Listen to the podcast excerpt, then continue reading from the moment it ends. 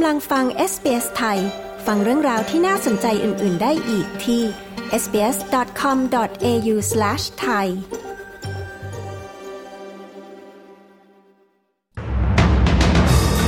สารรัฐธรรมนูญวินิจฉัย พิธาและพักก้าวไกล เข้าข่ายล้มล้างการปกครองจากนโยบายแก้ม .112 นายกแอนโทนีอับานิซี ปฏิเสธข้อเสนอลดภาษีมากขึ้นสำหรับผู้มีรายได้น้อยถึงปานกลาง ผู้ป่วยในออสเตรเลียปฏิเสธพบแพทย์ GP มากขึ้น เนื่องจากค่าใช้จ่ายที่สูงเกินไป รัฐควีนสแลนด์ยังอ่วม เตรียมรับมือไซโคลนที่อาจเกิดอีกครั้ง ติดตามสรุปข่าวรอบวันจาก SBS ไทย ประจำวันที่ 1 กุมภาพันธ์ 2567 กับกระผม วาริศหนุช่วยสารรัฐธรรมนูญวินิจฉัยว่าพิธาและพักก้าวไกล เข้าข่ายล้มล้างการปกครอง จากการเสนอนโยบายแก้ไขประมวลกฎหมายอาญาม 112 โดยสารสั่งให้เลิกการกระทำการแสดงความคิดเห็น การเขียนเพื่อให้มีการยกเลิกม 112 และไม่ให้แก้ไขม 112 โดยเมื่อวานนี้ ตุลาการศาลรัฐธรรมนูญนัดแถลงด้วยวาจาในคำวินิจฉัยส่วนตนทั้ง 9 คน พร้อมประชุมปรึกษาหารือ และลงมติในคำร้องที่นายธีรยุทธ์สุวรรณเกษร ขอให้ศาลวินิจฉัยการกระทำของนายพิธาลิ้มเจริญรัตและพักก้าวไกล ที่มีการเสนอร่างพรบแก้ไขเพิ่มเติมประมวลกฎหมายอาญามาตรา 112 เป็นนโยบายหาเสียง เป็นการใช้สิทธิเสรีภาพเพื่อล้มล้างการปกครองระบบประชาธิปไตย อันมีพระมหากษัตริย์ทรงเป็นประมุขตามรัฐธรรมนูญมาตรา 49 วรรคหนึ่งหรือไม่ หลังศาลได้ไต่สวนพยานบุคคลสองปาก คือนายพิธา และนายชัยธวัฒน์มาแล้วก่อนหน้านี้ ศาลรัฐธรรมนูญวินิจฉัยว่าการกระทำของนายพิธาและพรรคก้าวไกล กรณีหาเสียงแก้ไขม .112 เข้าข่ายการล้มล้างการปกครอง สั่งให้เลิกการกระทำและการแสดงความเห็น การเขียนเพื่อให้มีการยกเลิกม .112 และไม่ให้แก้ม .112 นอกจากนี้ นายเรืองไกรลีกิจวัฒนะสมาชิกพักพลังประชารัฐ ได้เปิดเผยว่าจะเตรียมยื่นกกตให้ยุบพักก้าวไกล โดยชี้ว่าเข้าเงื่อนไขมาตรา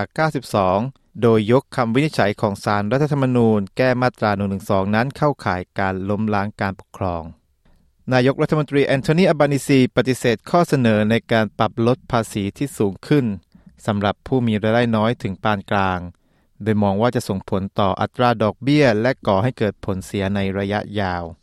โดยชาวออสเตรเลียส่วนใหญ่ต้องการให้มีการคืนภาษีที่มากกว่าปกติหลังจากที่พรรคแรงงานได้มีการปรับแผนลดหย่อนภาษีขั้น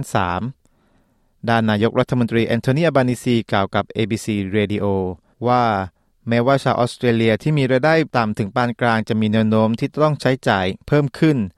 แต่ผลกระทบด้านเงินเฟอ้อก็ถูกชดเชยด้วยการที่ทุกคนในกลุ่มรายได้น้อยถึงปานกลาง ได้รับการลดหย่อนภาษีเพิ่มขึ้นแล้ว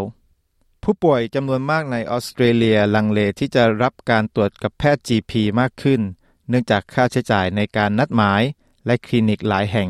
มีการเรียกเก็บเงินจำนวนมาก ข้อมูลของรัฐบาลตั้งแต่เดือนพฤศจิกายน แสดงให้เห็นว่าอัตราการเรียกเก็บเงิน GP จำนวนมากของประเทศนั้นเพิ่มขึ้นถึง 2.1 จุด โดยรายงานของ Productivity Commission ปิดเผยว่าจำนวนของผู้ที่เลื่อนการนัดหมาย หรือไม่เข้าพบแพทย์ เนื่องจากราคาที่สูงนั้น มีอัตราเพิ่มขึ้นถึง 2 เท่า โดยในปี 2022 ถึง 2023 ผู้ตอบแบบสำรวจร้อยละ 7 ที่ต้องการเข้าพบแพทย์ GP ปฏิเสธที่จะเข้าพบเนื่องจากมีค่าใช้จ่ายที่สูง เทียบกับปีก่อนหน้าเพียง 3.5%ในรัฐนิวเซาท์เวลเพียงแห่งเดียวมีผู้ที่เลื่อนการพบแพทย์เพิ่มขึ้น จากร้อยละ 44 ในปี 2021-2022 กลายมาเป็นร้อยละ 9.5 ในปี 2022-2023 เรื่องนี้เกิดขึ้น หลังจากจำนวนของคลินิกแพทย์ GP ได้มีการเสนอเรียกเก็บเงินจำนวนมากกับผู้ป่วยเพิ่มขึ้นทั่วประเทศ โดยพบว่ามีการนัดหมายจำนวนกว่า 360,000 ราย ที่มีการเรียกเก็บเงินที่สูงขึ้นตั้งแต่เดือนพฤศจิกายน ซึ่งแรงจูงใจที่ให้แพทย์เสนอการเข้าพบนั้น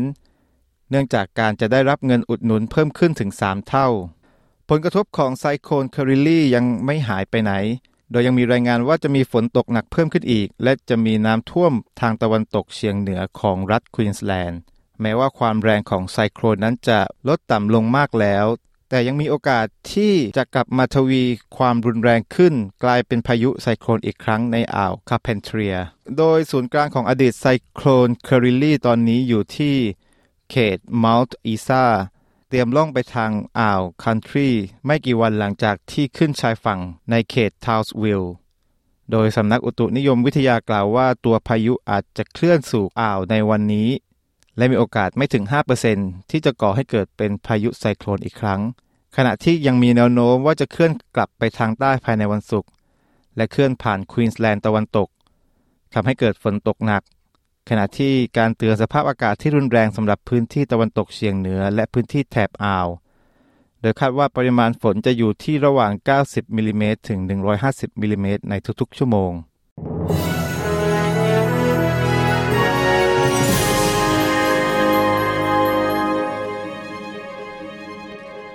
มาดูอัตราแลกเปลี่ยนเงินตราระหว่างประเทศ 1 ดอลลาร์สหรัฐแลกเป็นเงินไทยได้ 35 บาท 57 สตางค์ 1 ดอลลาร์ออสเตรเลียแลกเป็นเงินไทยได้ 23 บาท 37 สตางค์ 1 ดอลลาร์ออสเตรเลียแลกเป็นดอลลาร์สหรัฐได้ 66 เซนต์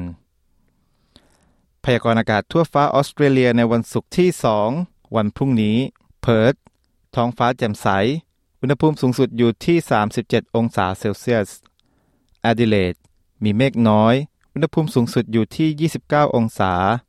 เมลเบิร์น มีเมฆบางส่วน อุณหภูมิสูงสุดอยู่ที่ 21 องศา โฮบาร์ต มีลมกรรโชกแรง และมีเมฆเป็นส่วนใหญ่ อุณหภูมิสูงสุดอยู่ที่ 18 องศา แคนเบรา มีเมฆบางส่วน อุณหภูมิสูงสุดอยู่ที่ 32 องศา ซิดนีย์ มีฝนช่วงถึง2ช่วงของวัน อุณหภูมิสูงสุดอยู่ที่ 28 องศา บริสเบนท้องฟ้าแจ่มใส อุณหภูมิสูงสุดอยู่ที่ 33 องศา ดาวิน มีฝนช่วงถึง2ช่วงของวัน และมีโอกาสเกิดพายุ อุณหภูมิสูงสุดอยู่ที่ 32 องศาเซลเซียส ทั้งหมดนี้คือสรุปข่าวรอบวันจาก SBS ไทย ประจำวันที่ 1 กุมภาพันธ์ 2567 กับกระผม วาริศหนูช่วย